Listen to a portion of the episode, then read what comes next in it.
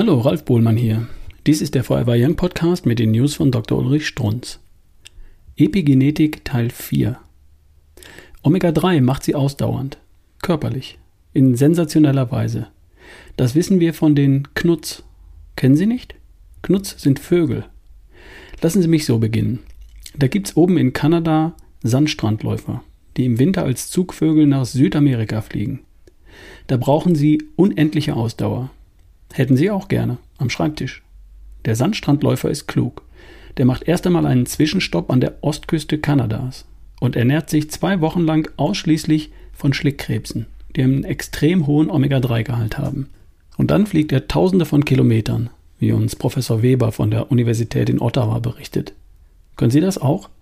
Tausende von Kilometern laufen? Wer weiß? Professor Weber weiß das. Der hat nämlich andere Vögel genommen, die unser einem eher ähneln. Virginia-Wachteln. Wachteln mit ausgesprochen schwachen Flügelmuskeln. Und die hat er sechs Wochen auf Schlickkrebsdiät gesetzt. Resultat?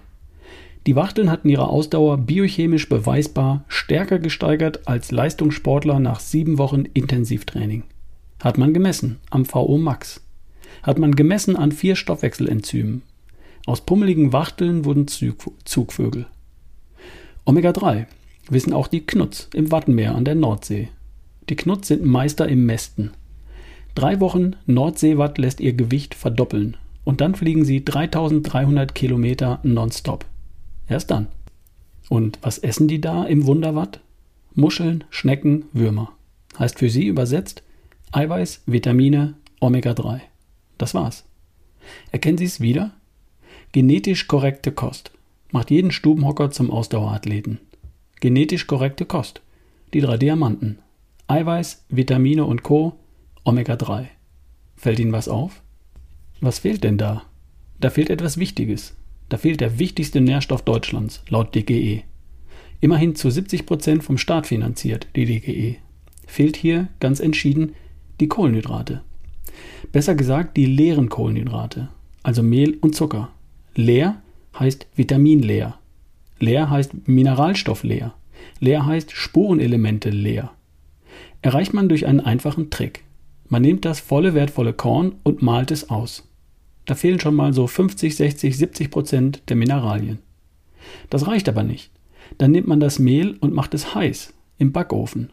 Und dann fehlen endgültig so 50, 60, 70 Prozent Vitamine. Den übrig gebliebenen Müll wirft man jetzt nicht einfach dahin, wo er hingehört, sondern den isst man. Ganz Deutschland. An jeder Ecke finden Sie eine Bäckerei. Hochmodern, wie Sie wissen. Die Menschwerdung machen wir etwa bei 1,8 Millionen Jahren fest. Mehl gibt es aber erst 9000 Jahre. Kennen unsere Gene nicht. Zucker ist sogar noch moderner. Wir denken uns nichts dabei, wir sind ebenso erzogen. Was leere Kohlenhydrate in uns ausrichten, hat uns die Harvard-Universität im August 2007 verraten. Die haben wieder einmal so etwas ganz Raffiniertes sich ausgedacht. Die haben über 1000 Darmkrebskranke gefunden. Bereits operiert, bereits Chemo, also geheilt. Und haben die einen genetisch korrekt ernährt, die anderen auch mit leeren Kohlenhydraten. Resultat? Brot macht Darmkrebs. Menschen, die auch Vollkorn und Zucker, also Dessert gegessen hatten, hatten eine mehr als dreimal höhere Chance, erneut Darmkrebs zu bekommen. Wie viel Beweis braucht es eigentlich noch? Auch dieser Mechanismus ist genetisch. Das Gen kennen wir. Das heißt TKTL1-Gen. Entdeckt 2005 von einem deutschen Wissenschaftler am Krebsforschungsinstitut in Heidelberg. Also an der Forschungsinstitution Nummer 1 in Deutschland. Aggressive Krebszellen, so Dr. Coy, haben ein aktiviertes TKTL1-Gen und verbrauchen daraufhin 31 mal mehr Zucker, ernähren sich von Zucker. Kann man übrigens ganz leicht beweisen während einer Operation. Faustgroßer Darmkrebs. Man öffnet den Bauch und entnimmt vor dem Darmkrebs und hinter dem Darmkrebs Blut und misst den Zuckergehalt. Der Zucker verschwindet einfach im Krebs. Aggressive Krebszellen haben also eine Schwachstelle. Die brauchen Zucker. Und wenn sie den nicht bekommen, dann sterben sie. Dieser Satz ist für mich der glücklichste meiner gesamten medizinischen Laufbahn. Mit diesem Satz wird Krebs zugänglich. Mit diesem Satz bekommt der Patient selbst ein Werkzeug in die Hand, etwas gegen seinen Krebs zu tun. Er kann ihn aushungern. Bewiesen ist das bereits in der DZO 2007, wo Kernspinbilder im Gehirn und von der Leber gezeigt werden. Hirntumor und Lebermetastasen, die innerhalb weniger Monate sich verkleinern oder ganz verschwinden, wenn der Mensch keine oder besser gesagt fast keine Kohlenhydrate zu sich nimmt.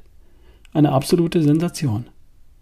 Wird übrigens seit 2007 an der Universität Würzburg praktiziert, wird im Internet erklärt, wird im Internet mit wunderschönen Rezepten untermauert, ist also bereits gängige Praxis. Gängig? Wussten Sie davon? Übrigens, der Grund, weshalb Tiere keinen Krebs kennen. Keinen aggressiven, metastasierenden Krebs. Tumore kommen auch bei Tieren vor, aber eben nicht Krebs, so wie wir das verstehen. Gibt es nicht. Woran das liegt? Ist mir erst vor kurzem aufgegangen, als ein Sportler mich fragte, woher eigentlich die Stiere ihre Muskeln haben. Wenn Sie sich so einen spanischen Kampfstier vorstellen, Muskeln hat der, unbestreitbar. Aber woher? Der Stier frisst doch nur Gras. Ausschließlich. Oder glauben Sie, dass der sich nachts heimlich hinter dem Stall mit seinen Kollegen trifft am Lagerfeuer, wo sie sich Steaks brutzeln? Wir sehen das bloß nicht? Glaube ich nicht. Der Stier frisst nur Gras. Woher hat er dann seine Muskeln? Also massives, kompaktes Eiweiß. Gras ist Zellulose. Das sind Zuckermoleküle wie eine Kette aneinandergereiht, aber sehr, sehr stark vernetzt. Viel stärker als in der Kartoffel oder im Reis. Diese Vernetzung kann weder der Mensch noch der Stier im Magen aufbrechen. Wir können Gras gar nicht verdauen. Und der Stier? Ist umsonst? Tut er nicht. Der hat im Magen Bakterien. Und diese Bakterien vergären die Zellulose, brechen die Zuckermoleküle auseinander und verwandeln sie in Fett. In Fettsäuren. Der Stier ernährt sich von Fett. Ausschließlich. Nicht so ganz. Das Fett ist seine Energie, mit dem Fett rennt er umher, so wie auch jeder Eskimo, der als einzige Energiequelle das Fett hat. Der Stier kennt eben noch einen zweiten Trick, die Bakterien, die er massenhaft im Magen hat. Diese Bakterien bestehen aus Eiweiß, Reineiweiß, Protein, und die verdaut er in riesigen Mengen täglich mit. Zusammengefasst, der Stier ernährt sich von genau zwei Dingen, von Fett und von Eiweiß. Das war's. Fett ist seine Energie, damit lebt er. Und Eiweiß sind seine Muskeln. Das ist sein ganzer Körper. Der Witz an der Geschichte, Stiere essen keine Kohlenhydrate, kein Zucker, kein Mehl und kriegen deshalb keinen Krebs. Und das können sie übertragen auf sämtliche wildlebenden Tiere. Denn selbst Affen, die ja immerhin zwischen all den Blättern und Trieben und grünen Bananen auch einmal ein bisschen süßes Obst essen, haben keinen wirklichen Zuckeranstieg im Blut. Kann man messen.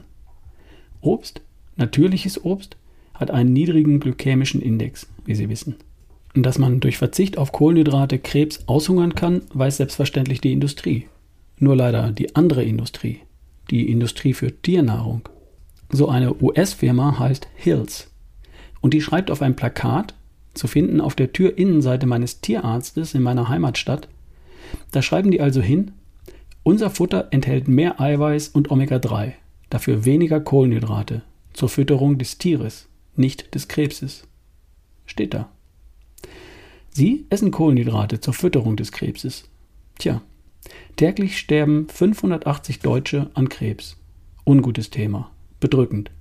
Lassen wir das. Sage ich Ihnen lieber etwas Nettes. Frohmedizin. Natürlich wieder so ein Gen. Ein Gen, das mein persönliches Leben auf den Kopf gestellt hat, mich verwandelt hat. Das Ding heißt PPAR Delta. Ein Gen, das schlank macht, und ausdauernd macht. Bewiesen 2010 an der Universität in Birmingham. Und wie aktiviert man das Gen? Wie schaltet man das ein? Wie beeinflusst man also den Einschalter, den ja jedes Gen, wie Sie gelernt haben, bei sich trägt? Indem man Kohlenhydrate weglässt. Bewiesen.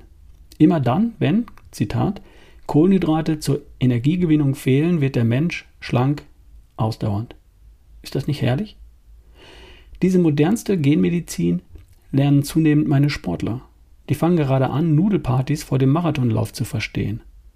Eine Nudelparty am Abend vorher macht dick und träge. Etwas Herrliches, wenn der Gegner an der Nudelparty teilnimmt. Hat mich schon vor 20 Jahren amüsiert. Und jetzt endlich spricht es sich herum. Wenn Sie krebsfrei leben wollen, wenn Sie schlanker und ausdauernder werden wollen, dann heißt die Gebrauchsanleitung entweder negativ keine Kohlenhydrate oder, mir viel lieber, positiv, im Sinne der Frohmedizin. Eiweiß. Leben heißt Eiweiß. Jetzt verstehen Sie, weshalb ich seit über 20 Jahren von rein Eiweiß lebe. Von höchstwertigem cholesterin- und purinfreiem Proteinkonzentrat. Die einfachste Form, auf Kohlenhydrate zu verzichten. Das war eine News von Dr. Ulrich Strunz, vorgelesen von Ralf Bohlmann hier im Forever Young Podcast. Bis zum nächsten Mal.